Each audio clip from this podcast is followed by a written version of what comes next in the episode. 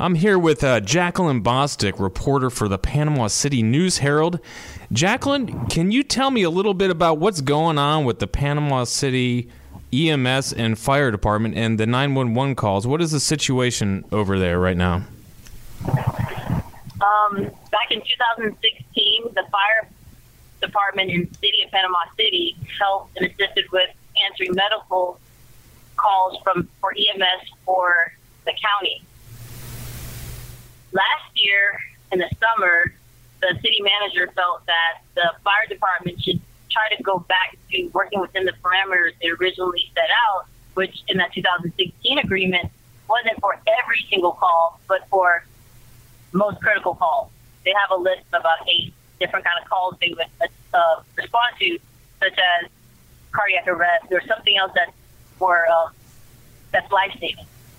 So, like I said, in the summer of last year, he wanted to suspend those that that response from the, the city's fire department for um, for the county, and um, and there was only a discussion.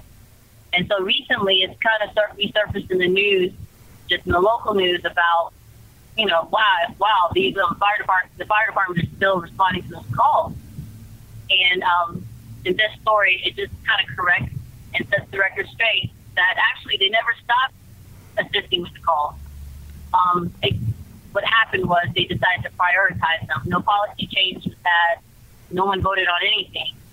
Um, but there was a major discussion about freeing up the fire department to, to focus more on fire safety, especially in the wake of Hurricane Michael with so many trees and so many different circumstances that, you know, would lend itself uh, to fire.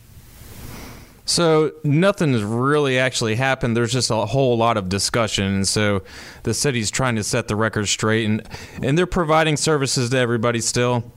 And uh, is there any talk um, that the discussions will lead to a vote that somebody's that that that that, that will ha- actually happen in the future?